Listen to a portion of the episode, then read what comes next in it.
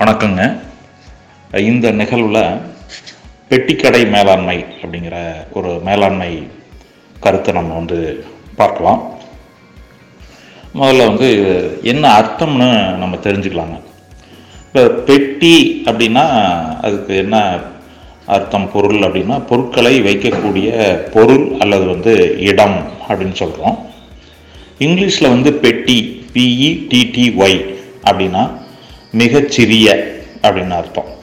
இப்போ பெட்டி கேஷ் அப்படின்னு சொல்லுவோம். அதை சில்லறை அப்படின்னு சொல்கிறோம் பெட்டி ஆஃபீஸர் அப்படின்னா கப்பற்படையில் ஒரு நடுத்தர நிலையில் இருக்கக்கூடிய அதிகாரியை சொல்கிறாங்க இப்போ பெட்டி ஷாப் பெட்டி கடை அப்படின்னு சொல்கிறோம் இதுக்கு என்ன அர்த்தம் அப்படின்னா மிகச்சிறிய அளவிலான சில்லறை வரவு செலவு நடைபெறக்கூடிய ஒரு கடை அப்படின்னு நம்ம சொல்லலாம்.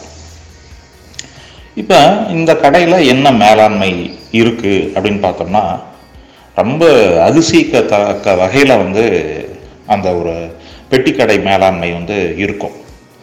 நான் வந்து ஒரு நாள் ஒரு பெட்டி கடையை ஒரு கேஸ் ஸ்டடி பண்ணுறதுக்காக ஒரு நாள் ஃபுல்லாக அந்த பெட்டி கடையில் இருந்தேன். அப்போ தான் தெரிஞ்சுது அந்த அதில் வந்து ஒரு தனித்துவமான மேலாண்மை வந்து இருக்குது அப்படின்னு கண்டுபிடிச்சேன். அதுக்கு நான் வந்து பெட்டிக்கடை மேலாண்மை அப்படின்னு ஒரு பேரும் நான் வச்சேன். இப்போ அதை எப்படின்னு பார்க்கலாம். ஒரு பெட்டிக்கடையை நான் வந்து ஆய்வு செய்யும் பொழுது காலையில் அவர் திறக்கும் போது போயிட்டேன்.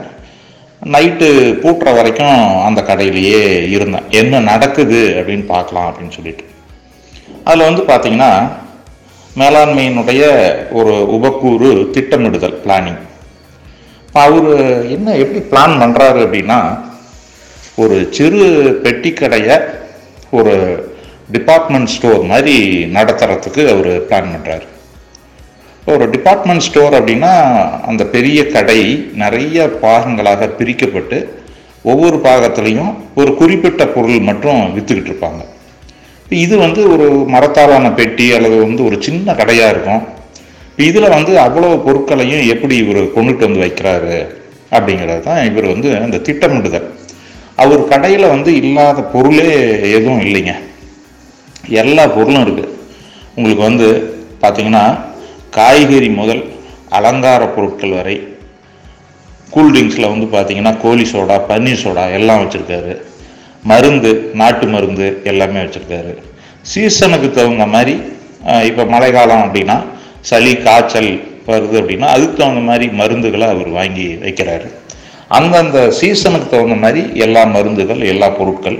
அதே மாதிரி காய்கறிலாம் பார்த்திங்கன்னா சந்தையில் அந்த சீசனில் எந்த காய்கறி ரொம்ப விலை கம்மியாக இருக்குதோ அதை வாங்கிட்டு வந்து வைக்கிறாரு. அப்போ எதுவுமே எல்லாமே வந்து விற்று போயிடுது. அப்போ பிளான் பாருங்க ரொம்ப குறைந்த விலையில் இருக்கக்கூடிய பொருட்கள் எல்லா பொருட்களும் அவர்கிட்ட இருக்கு எல்லா வகையான பொருட்களும் அவர்கிட்ட இருக்கு அப்படின்ற மாதிரி அவர் பிளான் பண்ணுறாரு அதே மாதிரி டெசிஷன் மேக்கிங் முடிவு எடுக்கிறார். இதில் என்னென்ன முடிவு எடுக்கிறது அப்படின்னு பார்த்தோம்னா இது வந்து ஒரு சின்ன கடை தான். கொஞ்சம் இடம் தான் இருக்கும். அதில் வந்து எல்லா வகையான பொருட்களும் இருக்கணும். ஆனால் அந்த எல்லா வகையான பொருட்களில் அளவு கொஞ்சம் கொஞ்சம் தான் இருக்கும். இப்போ பான்ஸ் பவுட்ரு அப்படின்னா நீங்கள் டிபார்ட்மெண்ட் ஸ்டோரில் பார்த்தீங்கன்னா நூறு கணக்கில் இருக்கும். இவர் வந்து பார்த்தீங்கன்னா அந்த ஊருக்கு அந்த மக்கள் தொகைக்கு எத்தனை ஓடுன்னு அவருக்கு தெரியுது. அப்போ அதுக்கு தகுந்த மாதிரி ஒரு மூணு நாலு பான்ஸ் பவுடர் தான் வச்சுருக்காரு. அப்போ தான் வந்து அது இடத்தை அடைக்காமல் இருக்கக்கூடிய ஒரு இது. அப்போ ஒவ்வொரு இதுலேயும் அவர் விலை முதல் கொண்டு பொருட்கள் எவ்வளோ இதில் வைக்கணும் எவ்வளோ ஓடும் அந்த ஊருக்கு எவ்வளோ கன்சியூம் பண்ணுவாங்க அப்படிங்கிறதெல்லாம் அவர் வந்து திட்டமிடுறாரு. அதுக்கு அடுத்தது பொருட்கள் குறைய குறைய தான் அங்கே வைப்பார். இப்போ ஒரு ஒரு பான்ஸ் பவுடரில் ஒரு மூணு வச்சுருக்கிறாரு. ரெண்டு போயிடுச்சு அப்படின்னா அடுத்தது ரெண்டு கொண்டாந்து வைப்பார். அதிகமாக வைக்கவே மாட்டார். அந்த மாதிரி வந்து டெசிஷன் மேக்கிங் வந்து பண்ணிக்கிட்டே போகிறார் அதே மாதிரி அந்த கடையை நடத்துறது லீடிங் காலையில் அஞ்சு மணிக்கு கடை திறக்கு. இரவு ஒன்பது மணி வரைக்கும் தொடர்ந்து கடை நடந்துக்கிட்டே இருக்குது அப்போ வந்து பார்த்திங்கன்னா அந்த கடையை நடத்துகிறவர் ஒருத்தர் தான். அவர் வந்து சாப்பிடணும் இயற்கை உபாதையெல்லாம் கழிக்கணும் இதுக்கெலாம் கூட அவருக்கு வந்து நேரம் இருக்காது. சாப்பிட்டுக்கிட்டு இருப்பார் உடனே ஒரு கஸ்டமர் வருவார். இந்த மாதிரி தொடர்ந்து அது வந்து இயங்கிக்கிட்டே இருக்கும். அந்த இடைப்பட்ட டைமில் அவருக்கு எப்போ டைம் எடுக்குதோ அப்போ தான் அவர் வந்து சாப்பிட்டுக்கணும். அந்த மாதிரி தான் வந்து போகுது. அதே மாதிரி மனித வளம் பாருங்களேன். இப்போ நம்ம ஒவ்வொரு வேலைக்கும் ஒவ்வொரு ஆள் செய்யணும்னு எதிர்பார்க்குறோம். ஆனால் அந்த பெட்டி கடையில் வந்து பார்த்திங்கன்னா அந்த முதலாளி தான் வந்து அந்த கடையை நடத்துகிறாரு அவர் தான் பொருட்களை விற்கிறாரு. அவர் தான் இந்த பொருள் நல்லா இருக்கும்ன்ட்டு மார்க்கெட் செய்கிறாரு அவர் தான் போய் ஹோல்சேல் இதில் போய் பொருட்களை வாங்கி வரணும். உழவர் சந்தைக்கு போய் பொ- பொருட்களை காய்கறிகளை வாங்கிட்டு வரணும். அவர் தான் கணக்காளர் வரவு செலவு கணக்கு பார்க்கணும். அவர் தான் காசாளர். எல்லாம் அவர் தான் ஒன் ஒரு ஒரு ஆள் எல்லா வேலையும் செஞ்சுக்கிறார். இது வந்து அந்த மனித வளத்தை அவர் எப்படி பயன்படுத்துகிறாருன்னு பாருங்கள் அதற்கு அடுத்து பார்த்தீங்கன்னா அந்த ஃபிசிக்கல் இன்ஃப்ராஸ்ட்ரக்சர் அந்த ஒரு சின்ன இடம் தான் அதில் பாருங்கள் பொருட்களை எல்லா வகையான பொருட்களும் இருக்கணும். எல்லா பொருட்களும் இருக்கணும். அவர் அதில் கொஞ்சம் அவர் உட்காரத்துக்கு இடம் போயிடும். அதில் ஒரு கல்லாப்பெட்டி வைக்கணும். அவர் சாப்பிட்றதுக்கு கொஞ்சம் இடம் வேணும்.